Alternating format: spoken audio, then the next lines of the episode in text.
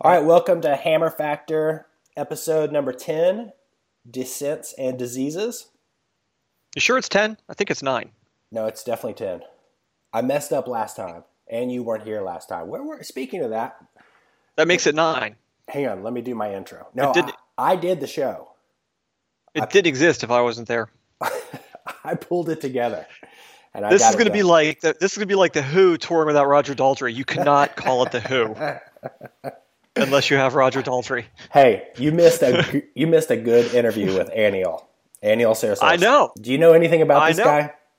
I do. How, how could I not know about him? I So mean, he- he's So here's one Yeah. thing you didn't know is he had a Yes. totally broken it was the bone had healed, but he had like torn ligaments and the whole nine yards while he was doing all that stuff on the Stikine and winning the Sickline and the whole nine yards.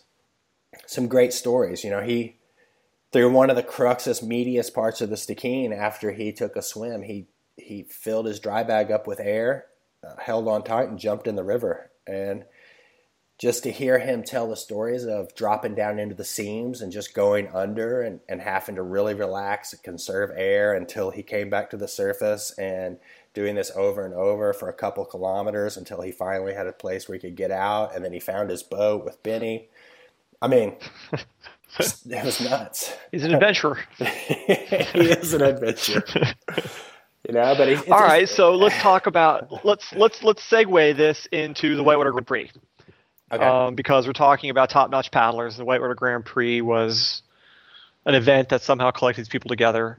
So you have to give me some background on this. It was it's a Canadian event, right? I mean, I think it was originally a Canadian event. I know they had one down south in Chile or something one year. Yeah, well, originally the Um, idea of the Whitewater Grand Prix was to collect the world's best paddlers, travel around to various destinations, and put on competitions, freestyle competitions, races, um, like that, and and really make it a, I don't know if I want to say like a, a, a, a rampage kind of event, but really showcase the sport. I guess would be, uh, and and I thought it was a great event. Uh, I, But here's the thing, right? It was it was put together by, as far as I can tell, Tribe Rider. it was put together by that Pat, was- Pat Camblin. Okay, that's what I need to get to the bottom of. And Yeah. what's Tribe Rider? I mean, I see the things around, you know, the the hoodies and whatnot. I believe. I- I, mean, I I believe kinda or- know. I mean, originally it was meant to be a whitewater clothing company. Right, So you know how challenging that can be. I, you know, I do. I guess let me let me sum it up, and you can you can uh, tell me if you agree or disagree with my opinion. I think it was a great a great event.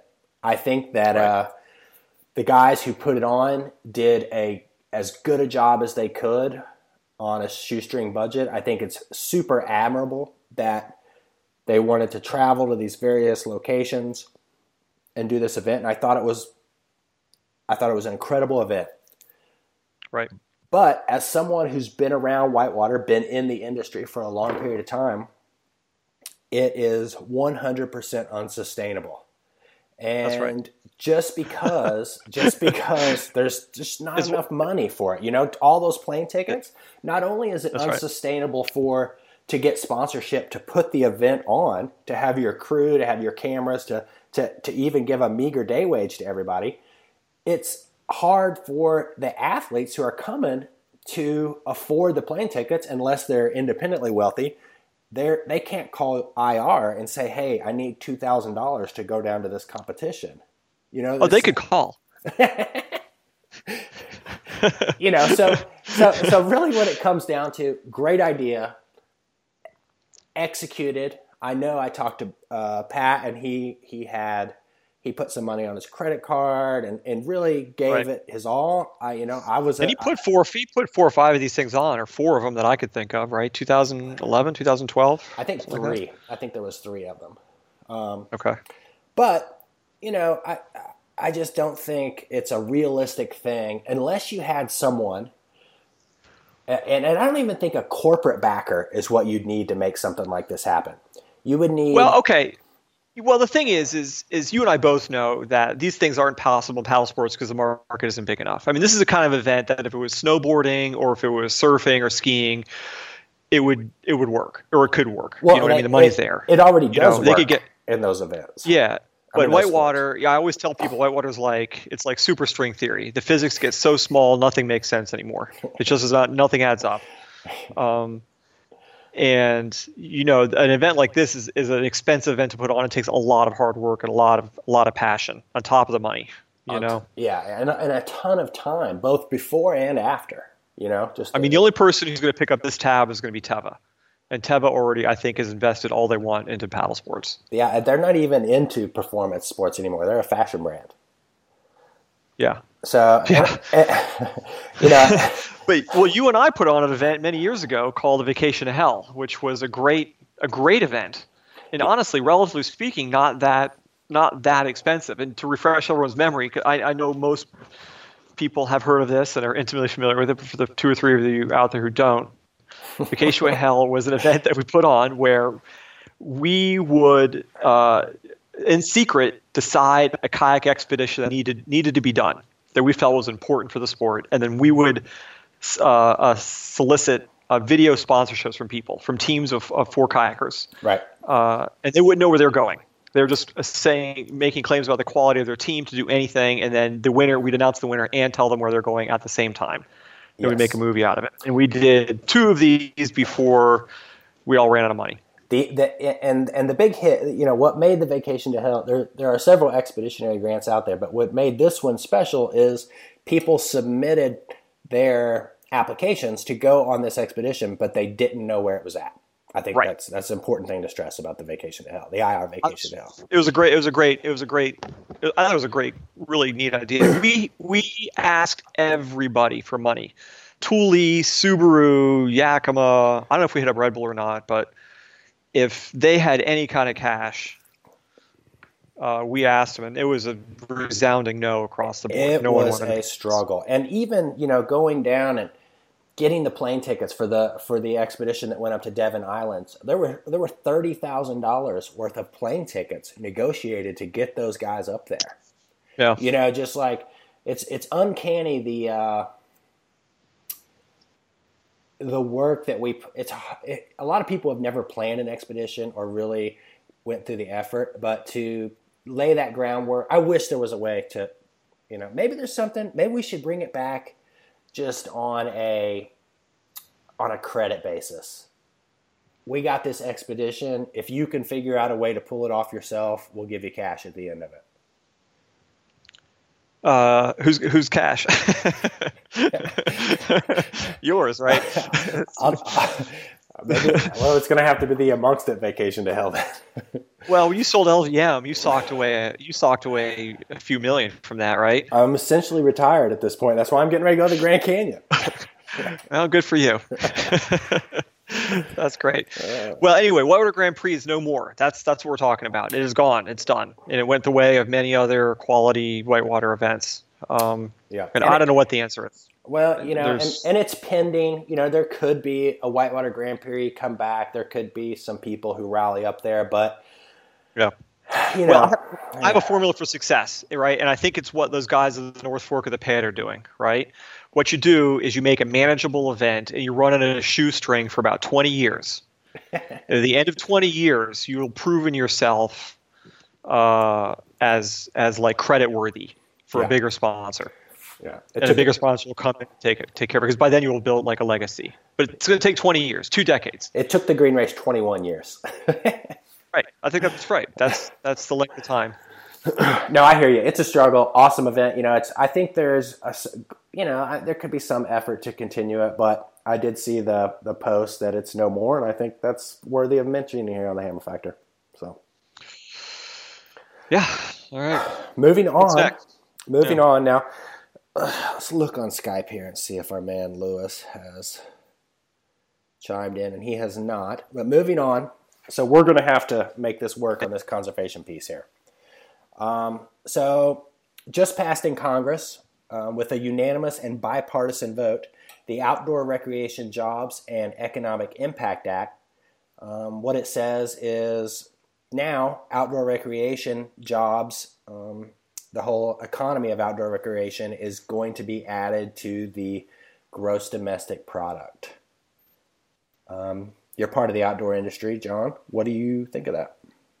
I think it's good. No, I think uh, no, I think it's great. I think it's great. I mean, I, I mean, what you look at places like, I mean, shoot, everywhere. I, I mean, Utah. This came. This this was brought to my attention because of Utah and the Outdoor Retailer Show, and the amount of money they've been pouring into keeping that show in Utah. And um, obviously, they have, you know, politically, Utah's a very uh, Republican state, but they were pushing hard to keep that event there.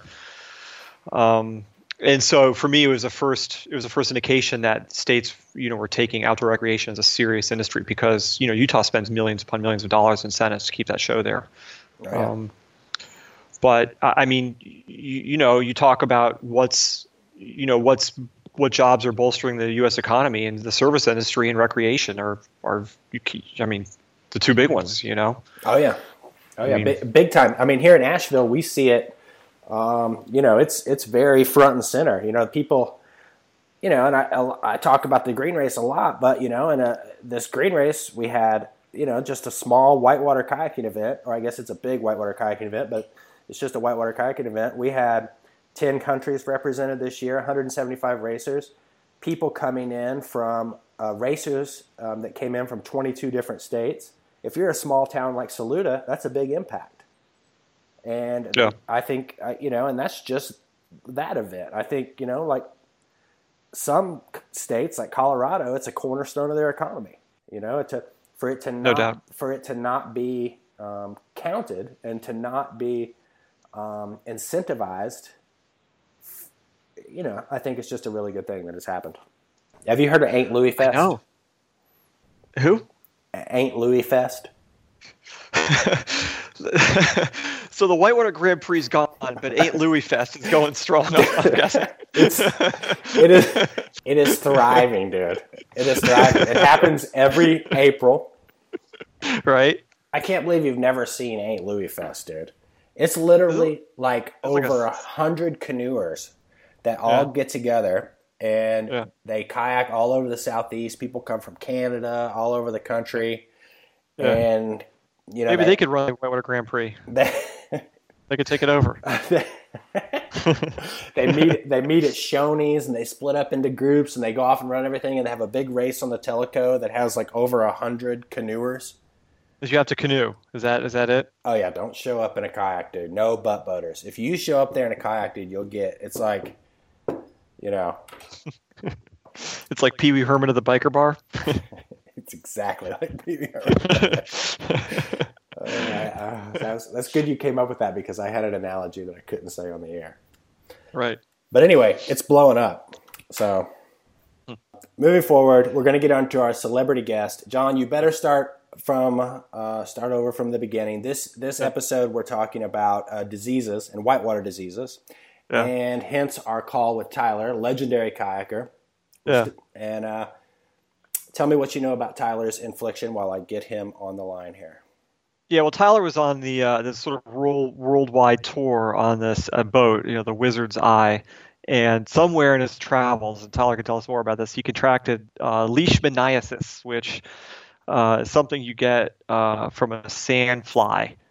Um, it's a bite-eating sandfly, and in some cases, it turns into what's sort of the equivalent of a flesh-eating bacteria. I mean, it's it's really awful if, if it gets bad. And it looks like I mean I don't know if you've seen pictures of Tyler, but he got bit in his lips or his lip, and it looks bad. Um, and I think in some cases they treat this with uh, radiation. Um, but I'm sure Tyler can tell us more about it. I mean, I want to hear where he thinks this happened, how long it took to show symptoms. Is this something that uh, travels from worried about? Like, what's the, what's the whole story? Yeah, I'm super interested too. There's a picture that Tyler, are you there? Yeah, man, I'm here. I'm trying to get the the uh, video going. Let's see here. I think this will work. Sorry, guys, a little slow this morning. you look a hell of a lot better, dude. Yeah, dude. Yeah, yeah, yeah, totally. I know it is. It is really getting better. This morning, actually, for the first time, I woke up and I was like, "Man, this is like significantly improved." It's like only time I've been able to like, yeah, totally like tell improvement. But yeah, you can like sort of oh, see a little there oh still. God. Hang on. Yeah, still hanging in there, but not not nearly as bad as it used to be. So yeah, I'm I'm stoked. I mean, you're like you were the guy you would go to like Target and kids would run screaming. I mean, exactly. all, with all due respect, it looked bad. They like cross the road to walk by me, man. I, it was it was so bad there for a while. I, I, you know, for a while I just didn't know what it was. I was like super self conscious about it, you know. It was like, and now that I find out that it's like a parasite, it's not just like a terrible case of herpes or something, you know. like just bad hygiene. Like brush your teeth, man. or something. I'm like, dude, this beyond that. so hold on, back up for a second. Yeah. Back up. So Hang on. you were Before we traveling. get, hang on All just right. a second. Let me introduce Tyler to our viewers who All don't right, know. I'm sorry. Um, Tyler Bradt is a um, world no famous introduction. Needs no introduction. World um, record holder for the highest waterfall, Palouse Falls. Um, been on many many high profile expeditions. Been kayaking since. When did you start kayaking, Tyler? yeah, since I was six years old. Since so six yeah, years quite old. quite a while. Um, yeah. just coming off What's a that, seven wiz- years? wi- wi- a wizard's eye trip, um, traveling around the world, and uh, and Tyler, you are. How's it going? First of all, okay, you know, before we get, we were just blown away by this picture coming up on Skype. That's bad. yeah, man, it's it's going it's going great, man. Yeah, stoked stoked to be here on the Hammer Factor with you boys. This is uh yeah, this is pretty cool, man. So yeah, I mean, I would rather be you know out out paddling or, or back at the boat. I'm supposed to be in Colombia right now, but um, this has uh this has kind of popped up, so I'm just hanging out here at, mom's house, you know, just chilling my chilling at mom's, you know, getting better. So yeah, but hopefully I'm on, you know, on on the mend. I yeah, I picked up a, a bad case of this this stuff called leishmaniasis in Colombia. It's a uh, it's a it's a parasite transmitted through sandflies, and so um, it I got the mucosal form, which means it attacks my you know my lips, my mucous membranes, and it it um yeah, it just got it got super gnarly, and uh, and the treatment is is pretty gnarly too. It's like this sort of chemotherapy stuff that they put you on. So I'm 11 out of 20 treatments into finishing this thing up, and then and then hopefully I'll get back be back in my boat, man. I'm getting a little stir crazy here.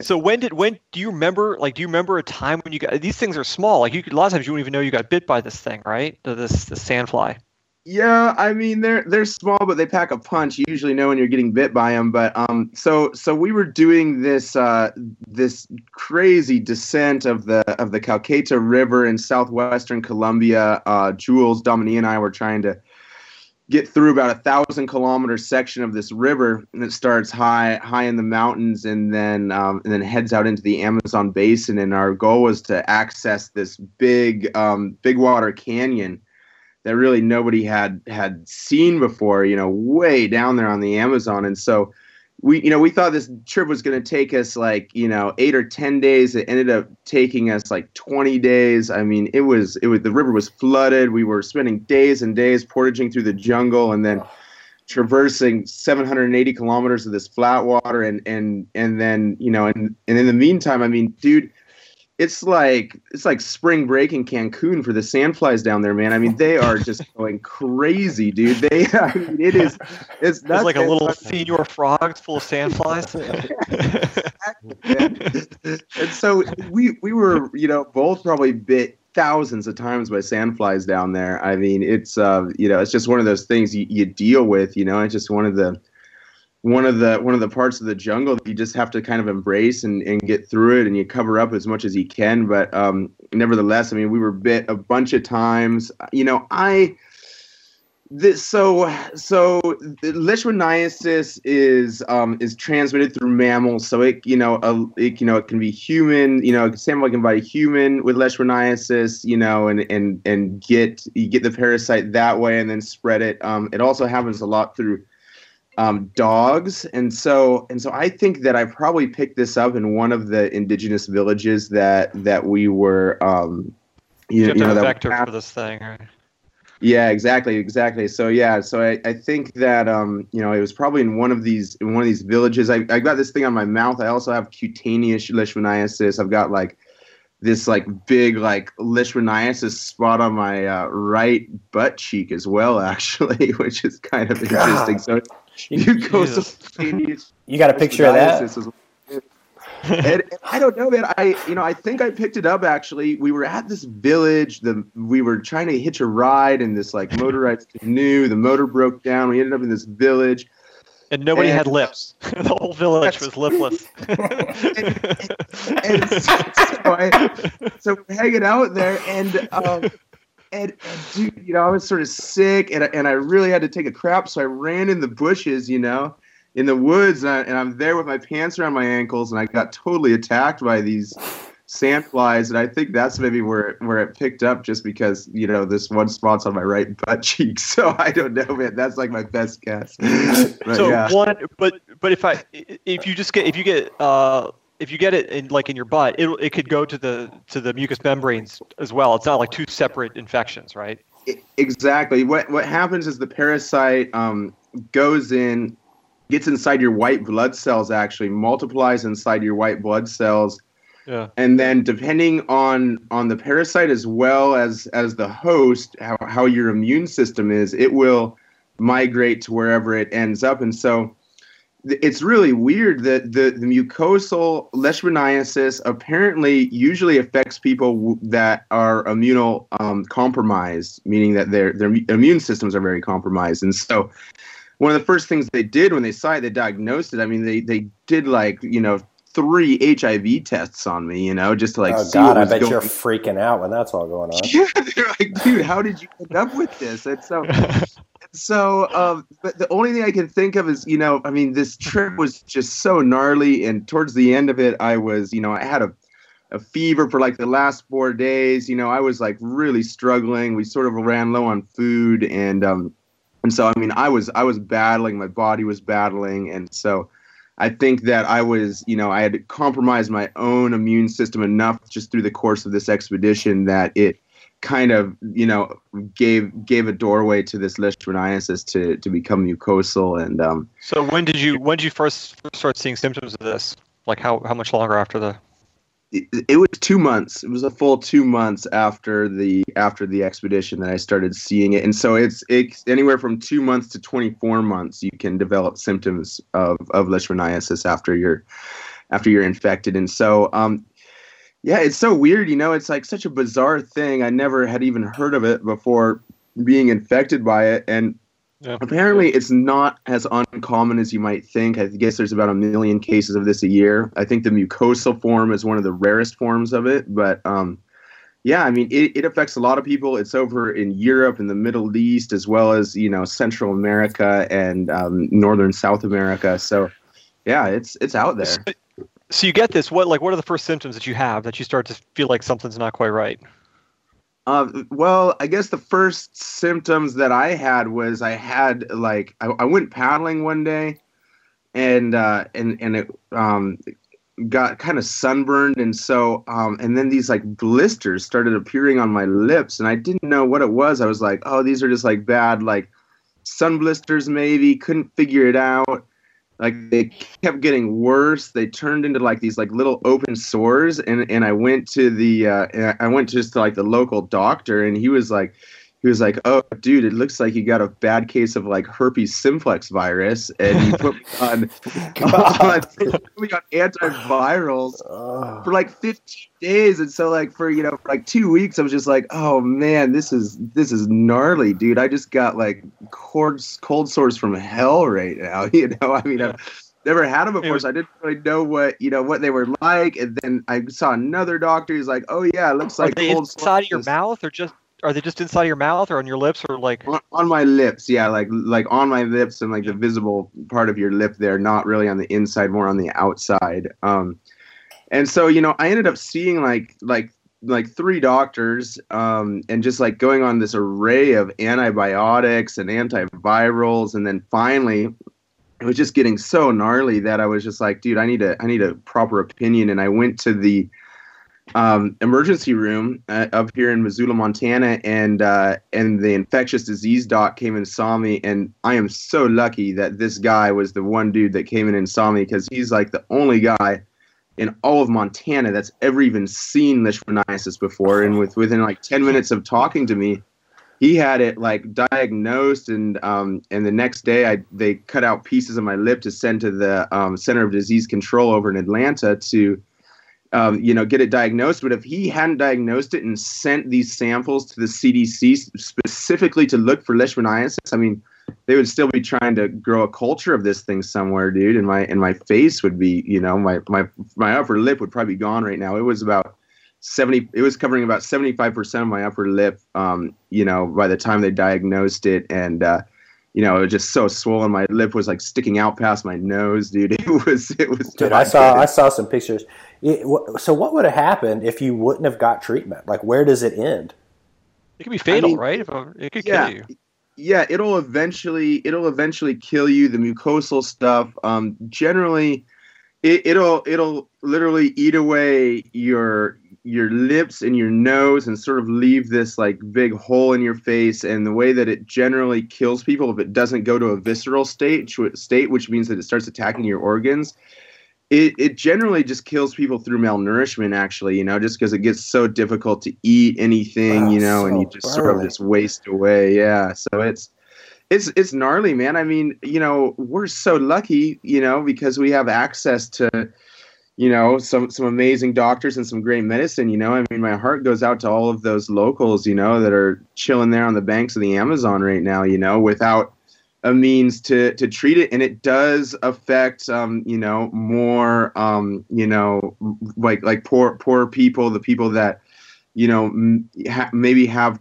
immune systems that are already compromised and don't have access to medicine. And so you know in that sense it's it's really gnarly i mean dude i'm i'm lucky i'm laughing you know i mean it's like you know the, the treatment sucks and it sucks to you know be here at home when i'd rather be paddling but you know, I'm going to get through it no problem. There's, you know, millions of people out there that it's just, you know, going untreated and it's just a runaway train. So, well, man, was, was, there a time where you, were you, was there a time where you're like, you're going to lose a piece of your face or piece of your lips or were you, is that ever a concern?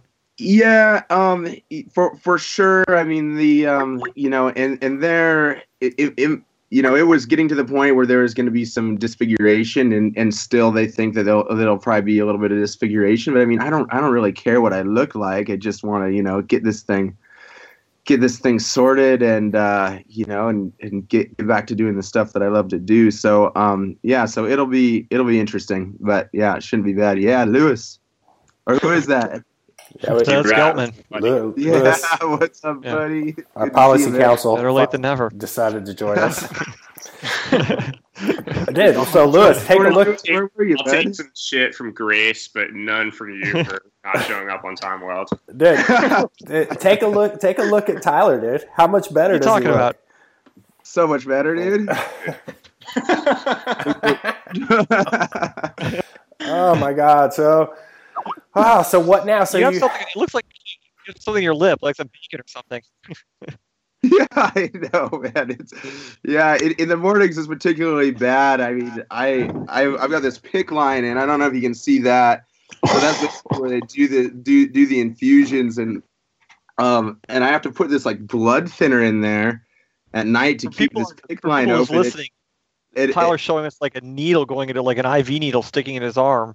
Yeah, basically what it is is it, it goes in. It's a PICC line, so it actually runs all the way through to like just above your heart, which is crazy. It's this super long thing they stick in just so that they they can leave it there for weeks, you know. And so, um, and so anyway, yeah, I have, I have to put like this blood thinner in, and then like right before I go to bed, and then like I, you know, it makes me my lip bleeds so much, so I wake up like my mustache, which I've been growing to try to hide this thing blood. There's like blood down both sides of my cheeks. My pillow's oh. covered. I'm like, oh, dude, it gets a little gnarly at night, but yeah, man, it's all good. Dude, you look yeah, so much better than you it's did. Awful. but I mean, you got to admit, he looks a million times better than that picture yeah. we were passing around. No doubt. I, like, I, was nervous. Tyler's going to come on. I was just going to be like, this would be like a really awkward silence. yeah, I was just going to hold my eyes the whole show. well, it like, could be very oh, different, man, if I didn't get diagnosed. So I'm lucky. I mean, my, my my main piece of advice to people that are like out there, like paddling in these weird places that we get to, um, is if you come back and something's going on, you know, like don't don't go to the family doctor. Like go and find like an infectious disease doctor because that's that's the one thing that saved me. I mean, no no local doctor was going to be able to diagnose this, you know, and so it's it's better just to like try to use the resources you have available to you. Like go get go, go to an infectious disease doctor somewhere where they kind of know what's going on and um and and see what's happening. I mean, you know, I've I've come back to the states plenty of times with weird stuff, malaria, leishmaniasis. You know, I mean, you know, ben, Benny Marr had that gnarly thing going on. You know, um, it, he, that he picked up in Colombia. I mean, you know, I mean, there's so many instances of paddlers coming back with these sort of weird things. The doctors can't diagnose it, and um, and you and know, they and, and it gets rid of specialty treatment. You know, they they require specialty treatment. You can't just take around a Z pack. Especially if it's, if it's yeah. 24 months after you've been back, and the last thing in your mind is a trip to Colombia. yeah, exactly exactly so i mean it's it's just i mean it's sort of opened my eyes to to the stuff that's out there you know and i mean i wouldn't you, you know don't don't let it um you know dissuade you from going on these these you know sweet trips and expeditions but just um you know just like keep keep it in mind that you might be able to pick something weird up like some crazy protozoa that floats around in your white blood cells and attacks your lips and just yeah don't don't be afraid to go and like you know proper proper uh, proper treatment i mean go, go to a doctor to get a to get a real diagnosis i guess is my advice So here's my takeaway. My takeaway is that while Google Earth has pretty much watered down what it means to be an adventurer in the 21st century, diseases are still real. That's what Yeah. I'm hearing. it's still out there And in fact, That's a topic more of so another, than- another show, by the way. more so than ever actually because you know as deforestation dams getting built stuff like that i mean it decreases the biodiversity in these areas and allows these um it, it, allows these you know organisms that are transmitting these things breeding grounds. And so you know we're seeing like you know rises in in sandfly populations mosquitoes you know all, all over the world. And so I mean, I mean I guess now more than ever you know so some of these some of these diseases are really you know really really prevalent. So yeah just keep them Where in do you mind. stand on where do you stand on DEET? Dude deet is man you know do whatever it takes to, I love to yeah for sure man. I mean it, I'm o- pro obviously your, your your first line of defense is like covering up you know just like wear you know wear leggings wear long sleeves you know um you know do you know do what you can to cover most of your body but those parts of your body that are inevitably exposed man yeah dude deet DEET works better than um, you know than, than most anything else. Um, I mean, yeah, wh- wh- whatever it takes. I mean, the other place this could have come from was Brazil. I mean, we were getting eaten by you know on an overnighter in Brazil once, and we didn't have any DEET, dude. And I was just I just covered myself in mud, dude, and that tended to work all right as well. So whatever, whatever worked. Ugh. Dude, we were in Brazil one time on, a, on an overnighter, and God, we came out of the woods so eaten up, and it was so wretched. I mean, I had like I had over a hundred ticks on my waist and everything when I took my spray skirt off. I mean, I don't know how I didn't end up with some kind of funk, but God, that's a savage story, dude. Yeah. You were in uh, you were in New Guinea, weren't you, Tyler? Yeah, yeah. I, Yeah. I was out there as well, man. Yeah, for sure. Um, That's the hot spot right there, New Guinea. There's a lot of lot of fun stuff going on there. a lot of fun stuff going on there. I mean, and it's just you know, there's just like a, you know a million mysteries of the jungle, you know, and it's sort of the reason that that you go to those places because there is so much out there that, that you just don't know about that nobody knows about. You know, I mean, the, these places are magical and, and amazing and difficult to exist in, but you know, beautiful and incredible. And some of the places that kayaking takes us, you know, I mean, that's you know one of the reasons that makes our sport just so you know mind blowing is that it's this you know semi effortless way to travel through just the most rugged impenetrable wildernesses in the world and so and so we're lucky because we do get to see these wild pristine pristine places but we're also coming in contact with things especially you know you know especially you know me you know i'm like you know i'm like some you know dude from with scandinavian blood from montana you know i mean dude my you know i you know my you know, I, I probably have, you know, not been exposed, you know, to the jungles for, you know, like, you know, millions of years, you know, evolutionarily, you know, and so it's like, dude, I feel like you're a little bit more susceptible to that sort of stuff. You know, your body's not ready for it. So I remember I remember Yeah. hiking through uh, the rainforest in Indonesia with a with a bunch of locals, and they were like tribal locals, you know, like loincloths and all that. And we had a translator. But I asked one of the guys, I was like, "Man, I was like, you guys are really good shape. You know, everyone here looks so healthy." You know, and I was thinking, oh, it's because they eat like, like fish and all this natural foods and stuff. And the guy's like, no, it's because basically when anyone gets sick, they just die here. and that was it.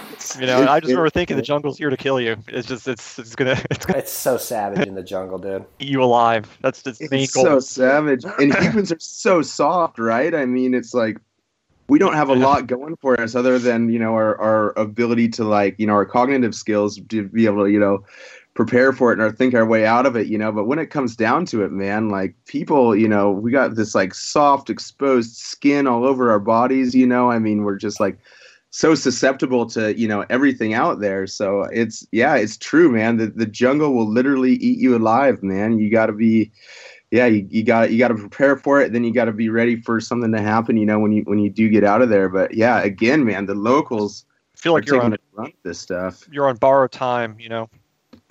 true man yeah What um? So is is Hesh, is Hesh going to come on board, or should we? You know, Tyler has a little bit of waterfall running experience. Tyler, this is perfect. Yeah, because I got a, I, I got a message from Hesh. It says my computer is too old to update to the new software. so classic Hesh, dude. I, I think Hesh is out on this one. So Tell, let's. Hesh is like a microwave right now. He's like hitting it with his fist. Dude, you know he's sitting there just like. Oh, no, but, he's been up for like five hours too, you know. So it's, he just like got around in the last two minutes to figuring it out, man. Classic. Well, well, I, I'm gonna change. We're, we're gonna do it. We're gonna change topics here. That's an incredible story, Tyler. Thanks for sharing that with us. Holy moly, I'm glad that you are on the up and up, man. Yeah, man. Just keep your eyes out there, everybody, you know, and be prepared for for something weird to happen when you come back from these places. That's that's my only advice, you know. Just keep it in mind. That's good advice, dude. I can't, and you know, I'm gonna say it one last time. You look so much better than that last picture, man. Yeah, dude. I'm stoked. So, Tyler, we, here on the show we do viewer mail. So people will send us comments, concerns, questions. They'll point out articles and various things, and uh, we try to answer one or two of them. And we got some viewer mail um, requesting that we break down waterfall running technique, uh, specifically on waterfalls over 30 feet. Oh man, Lewis, bro, hit it up, bud. 30 feet's too high for me, man. I'm Spirit's like 33, bro. You got this. walked around it not not one hour ago. the last time I paddled with Lewis, dude, we showed up at Big Brother. It was roosting, man, and he and I just both like immediately carried around the thing. it was like, sweet. Oh, this is great. Partner in crime, man. like, no, dude. Um so dude waterfall running over 30 feet man. I mean it you know it really depends on the waterfall. I would say um you know you you look at a waterfall like like spirit 30 feet you know people aren't really going for going for the true plug off spirit very often hardly at all you know. So i would say that your gray area you know in like you know where where to like try to you know like you know come in a little bit 45 and, and try to get out away from the base of the waterfall you know is sort of you, you, have, you have a little bit of wiggle room in there you know like 20 to you know like say 35 maybe maybe 40 feet just really depending on the waterfall. I would say that the thing that you need to keep in mind with running waterfalls is that every single waterfall is different and every, every and that's and that's the beauty of what we do you know. You can't really just be like all right how how do you you know you you run how do you run like a 35 foot waterfall? Because every single one of them is going to be different but um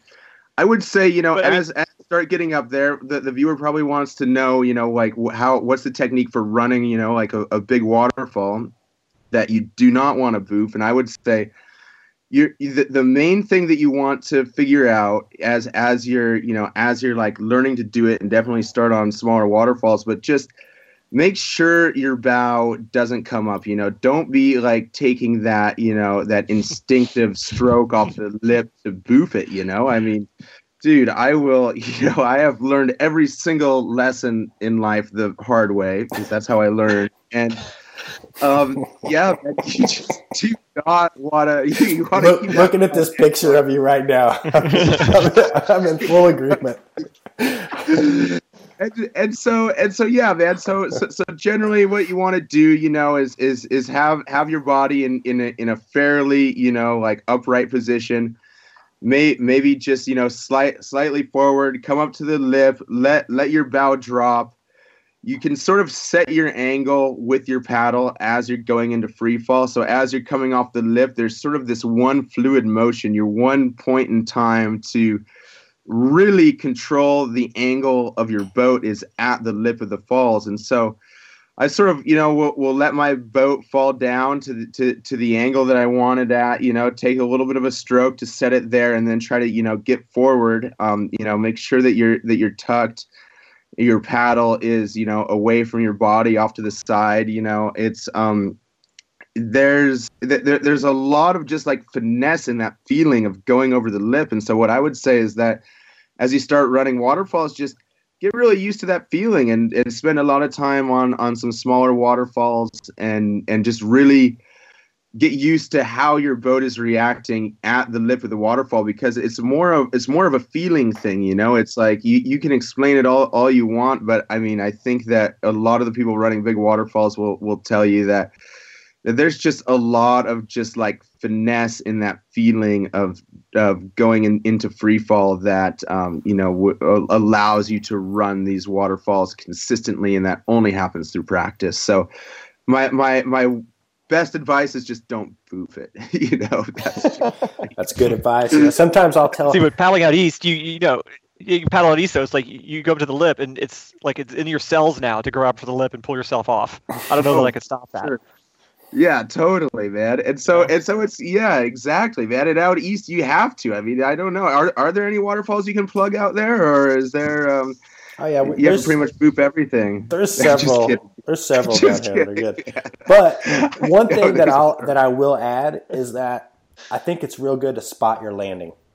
When I was yeah. first getting into running waterfalls, I when I've finally realized I needed to like come over the transition and look where I was going to land, it made things connect a little bit better. I guess I don't know.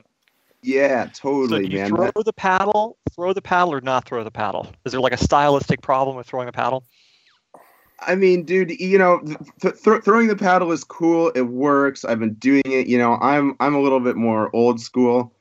I like to I like to keep a hold of my paddle, but I mean it just again depends on on the waterfall, dude. You know, if if if if you've got something to deal with after you land, then dude, you want to hold on to your paddle, man. Um, if if you're you know if it's something like like Metlaco or something, you know, where you're just getting flushed into you know a nice big pool and and you don't want to spend another three hundred dollars on a paddle, you know, then then chuck that thing away, dude. But it's um yeah, it's, it's just totally it's it's very very drop dependent. But um, yeah, I mean, obviously, the throwing the paddle technique is is awesome. It, it feels good, and it's one last thing that you that you um, you know have to deal with on landing. You know, one one last thing to break, one last thing to break you. You know. Tyler, have you gotten on the uh, Washington Tuck regime yet? Oh, where where you uh, where, where you what is it? You keep a hold of just one hand or something, it's like the it's like it's like you tuck and then you, and then you bring it in. Yeah, yeah, yeah. totally. It's really hard. I'm more to, of an uh, Oregon tucker, dude. I'm more of an Oregon tucker, but yeah, dude, I I haven't done the Washington tuck. How's I've never work, done man? the Washington tuck either. I'm really interested. so I like the genesis of this is actually I think uh, Todd Gilman had this idea actually, um, and the idea is basically like to have your your arm like internally rotated and down kind of in that position that your arm is in when it's in a sling so it's sort of like the most stable position right so it's like instead of having it up over your head you have it tucked and internally rotated and then you switch your hands so that you're in this super tight tuck with your shoulders not really exposed to anything. Are you a Washington it's hard. Tucker? I don't really run drops that high, man. Like Spirit is like kind of the top end for me. I mean, I've run like We need to get a, a Washington. footers, and that's it. I'm old and fragile, man. We need to get a Washington Tucker on the show.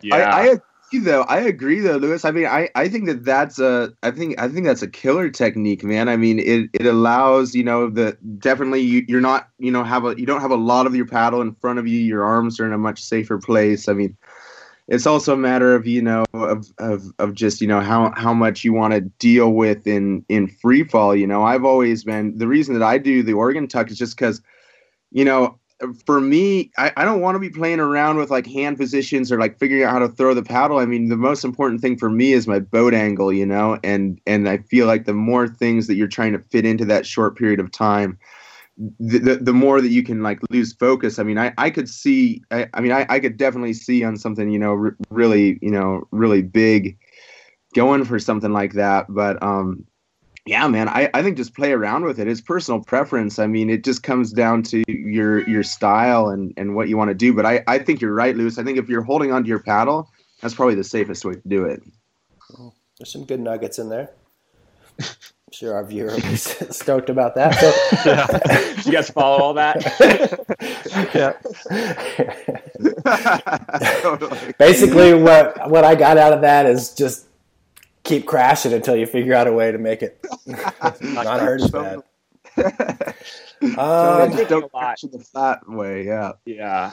I've been thinking a lot lately about sort of to me it's like not just your angle, but like whether your boat's in the process of kind of becoming, you know, like if the angle's becoming steeper or if you're flattening out, to me that almost makes more difference than what the actual angle is. Like you sort of like want your bow coming down or like Right. the Rather than rising flattening for out. sure. It's like even if you're steep, if your stern's kind of moving faster Yeah. than your bow, you just flatten out right at the last second and like kind of like whiplash it right to your back. And it's like if you can just kind of have your bow moving like a little quicker than your stern, it seems That's like a it's good point. softer. and and and that that's a good thing to keep in mind and that that'll help people as well just make sure that they don't land flat if you think about it in that regard because a lot of times what happens is you'll see people with you know with, with like decent boat angle off the lip and then their boat will flatten out through free fall and, and it'll end up being bad. I mean that's how i broke my back. I was i was totally sweet until about halfway down and then and then i started flattening out. And so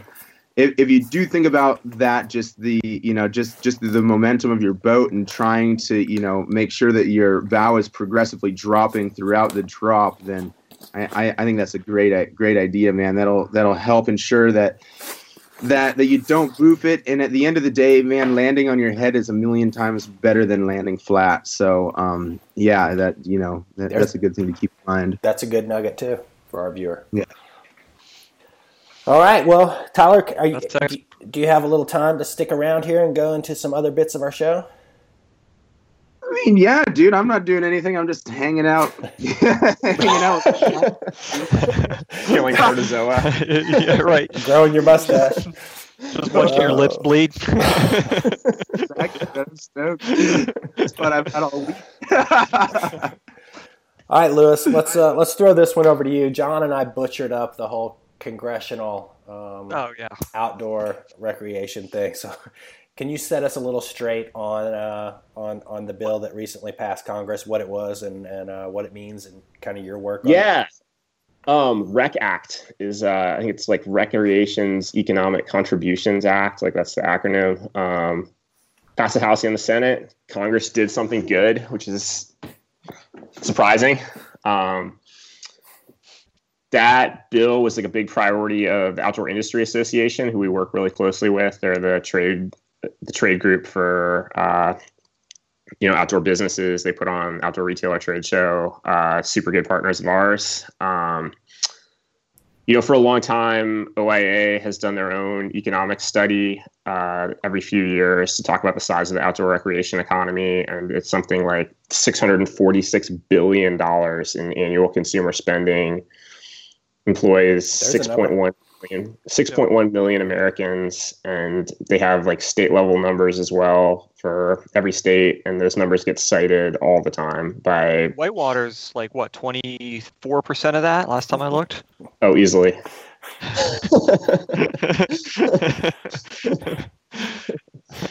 To our viewers, I'm sorry. that was well humor. anyway, yeah. continue. So I mean, I think that you know having that, being able to make those economic arguments about the importance of outdoor recreation is super important. It's like I, you know, in a way, it feels a little bit crass to kind of like reduce the things that we care about so much and the places that we go to dollars and cents. But there are people who kind of don't operate in our world, people in Congress especially, who that's all they hear, right? And so when you're able to say, you know, they're talking about you know, increasing logging, increasing oil and gas development on public lands, and to be able to say, look, like, you know, there are a lot of other ways to generate economic contributions from protected public lands. Like these are, you know, protecting these places is important. It's not just taking them out of economic contribution. Like this is the infrastructure for the outdoor recreation economy. And so having, you know, instructing, I think it's Bureau of Labor Statistics that's going to make these calculations, uh, you know, once the Rec Act becomes law, but just making sure that that's sort of thoroughly integrated into our, you know, the way the government tracks the economy is going to be valuable for making sure that our interests get represented in public land decisions, you know, whether it's investing in trail systems or, you know, conserving places. I think that recognizing that outdoor recreation is a real legitimate economic driver is, is important and valuable for that stuff. So it's good, super good. that was so much So how better does than the, uh, Weld and I. so how does it how's it looking for the transition right now? Where are we headed? What's uh, what are the problems looming here for the next the next year or so as things shape up? You know, it's like I'm gonna try. I'm trying to not be so negative about this, right? Like we got to just keep on keeping on. But uh, you know, I, I guess we're waiting to see who the new Secretary of the Interior is going to be, and I think that that's going to tell a lot about what the new administration's priorities are for public lands. You know, whether it's somebody from oil and gas industry or whether it's somebody who has you know a more holistic view of the value of public lands is going to be is going to be telling. Uh, you know, with regard to public lands, what little Trump has said has been, you know, a little bit conflicting, probably unsurprisingly. So uh, it kind of remains to be seen. You know, I think we have to just be super vigilant and you know ready to work on areas where there might be some common some common ground and fight super hard for the things that matter. We uh you know, Outdoor Alliance, we put together kind of a, a document for the transition team on sort of what the priorities are for for our community and shared that working with uh, Outdoor Industry Association and Conservation Alliance and uh, People for Bikes. So we're kind of sharing that right now. We're kind of keeping that, you know, give those guys some time to sort of digest it before we start pushing that out publicly. But we'll we'll do that you know in the weeks to come and uh, there'll be plenty of opportunities for everyone in our community to you know get active and get loud and share our priorities because i think that that's going to be really important you know those guys i think that they probably don't have a ton of hard and fast opinions honestly and so making sure that they understand that we do is uh, is going to be important Killer. What are those what are those things that the community can do to to make their voices heard? I mean, what kind of resources do we have available to put our weight behind these initiatives and and sort of, you know, make, you know, just just kind of come together as as one collective voice to to help this out? Is there are there online resources? Are there petitions that we need to be doing? Are there organizations we should be donating to? I mean, what's what, what's the way forward there for for for the you know for the viewer? Yeah, no, it's a good question, man. I mean, I think obviously I'm super partial to to OA, um, but you know, American Whitewater is one of our member groups. They do amazing group work. Uh, you know, IMBA, Access Fund, like our whole coalition, all these groups that are like a little bit more sport specific are, uh, you know, just you know, joining those organizations is important. It's like it's more than just your thirty five dollars. It's giving those organizations the legitimacy to be able to go to Congress, to go to the agencies and say, hey, you know, like we're we represent a small sport, but the overwhelming majority of the people who participate, you know, pony up to protect these places and to kind of speak on behalf of our community's values and you know to help give those organizations the legitimacy they need to do the work in addition to the $35 and that also you know kind of can be the springboard for them raising money from other sources. And you know all of those groups you know we're all going to keep our community kind of in the loop on what's going on you know whether it's just like email action alerts or facebook or whatever it might be. And you know we're really trying to think about ways to engage the community. And so you know it's going to be you know reaching out to your congressional offices. It's like if you don't know who your congressman is like you're you know you should or yeah you should. And it's like those you know being consistently in contact with those offices and letting them know what you think about things is is valuable. It's not just showing up and voting every four years. It's when you you know get an action alert or whatever it might be from an organization that you work with you know, take five minutes and call your congressman's office. It's like when people first told me this thing about calling Congress offices, it's like it sounded crazy to me, right? Like the idea that like you'd call somebody at work and just like tell them what your opinion is about what they're doing and they should like, you know, do what you want. It's like like I'm sure Weld gets a lot of that and I know he really appreciates it. I love it. I love it when customers call and give me their opinion. That's yeah. like, this guy's actually. I mean, they legitimately expect that. It's like you're not like being up to. It's not like some active. Okay. Also, to be fair, I do love it when customers call and give me. I, not, I love my customers. I'm not. I shouldn't have said that. Uh, I was gonna tell Don Weldon what's wrong with your dry suit and calling you person and telling them, you know, what you care about on public lands.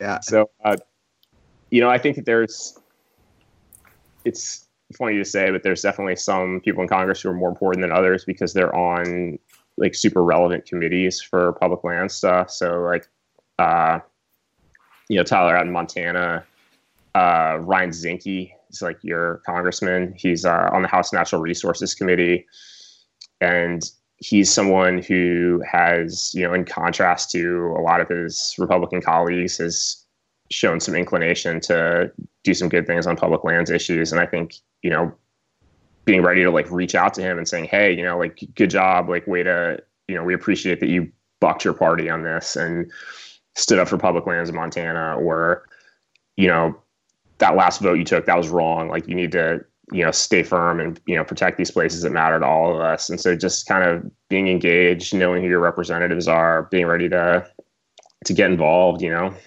and we'll we'll try those opportunities kind of what, what's, basis. What's our website?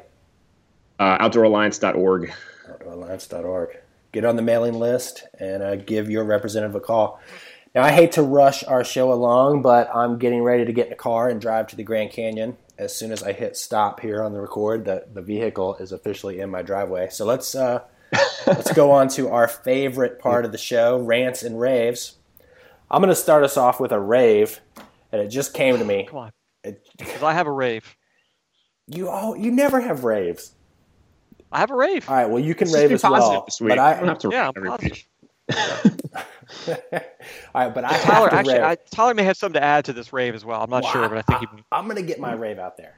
I'm right. raving about modern medicine because Tyler has a face. So, right. yeah. That's what I got. Right. Love it. Lewis, you better be thinking of a rant. Or one of you, right. one of you, one of you too. Well, right, yeah. My rave is Taiwan. Taiwan, all right. Taiwan.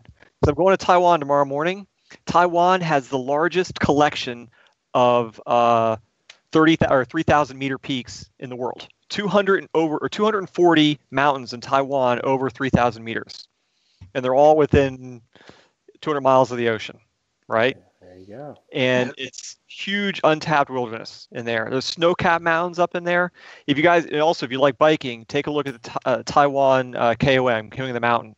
It looks like the Pyrenees. It's amazing. and there is some serious whitewater in there. And I'm going with my friend Todd Baker, coworker Todd Baker, and we're going to do a little exploring while we're over there. Nice. Yeah. No one knows. Do you think Taiwan? You're thinking eh, it looks like Delaware. Uh-uh.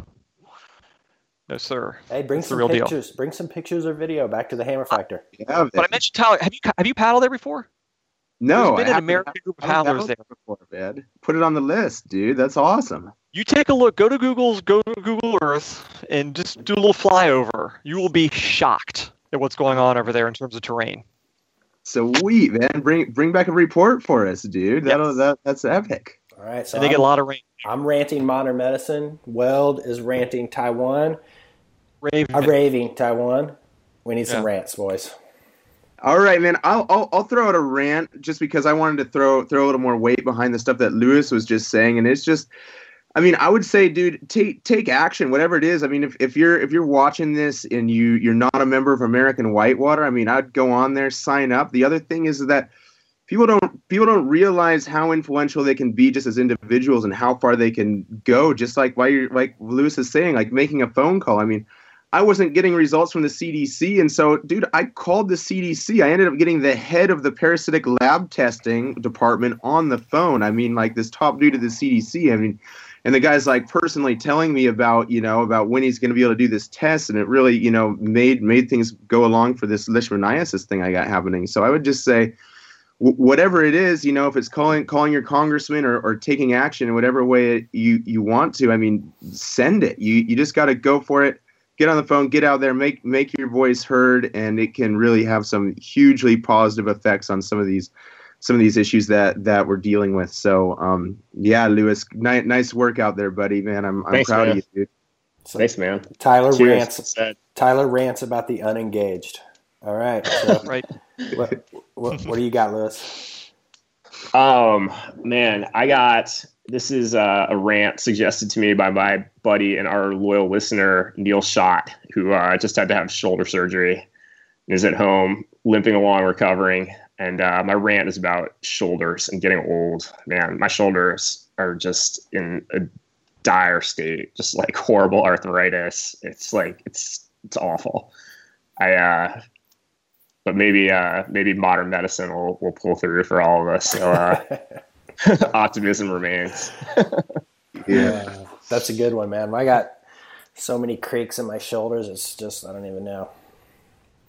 All right, boys. Well, I think we're going to wrap it up there. Would- Does anybody have anything that they would like to add? Tyler, No, you're the man, great, dude. I, man. I, I appreciate it. We will see everyone uh, right before Christmas, right? It's going to be a little bit of a breaky poo here. as Yeah, we, I'm, uh, I'm going to turn this into a we head out couple to- couple episodes here, but yeah, we'll. Uh, we're, I'm headed to the Grand Canyon. You're going to Taiwan, Lewis. You typically aren't around anyway, and uh, Tyler, you'll be at your mom's. oh, you're getting a pay cut, by the way, Lewis. So Yeah, Just- feel free to just- withhold my think that's paycheck, gonna my paycheck for this episode. Paycheck. Uh, all right. Well, uh, sweet. All right. All right thanks, Tyler. Cheers, bud. Yeah. Thanks, guys. See ya. thanks, Tyler. We'll see you, man.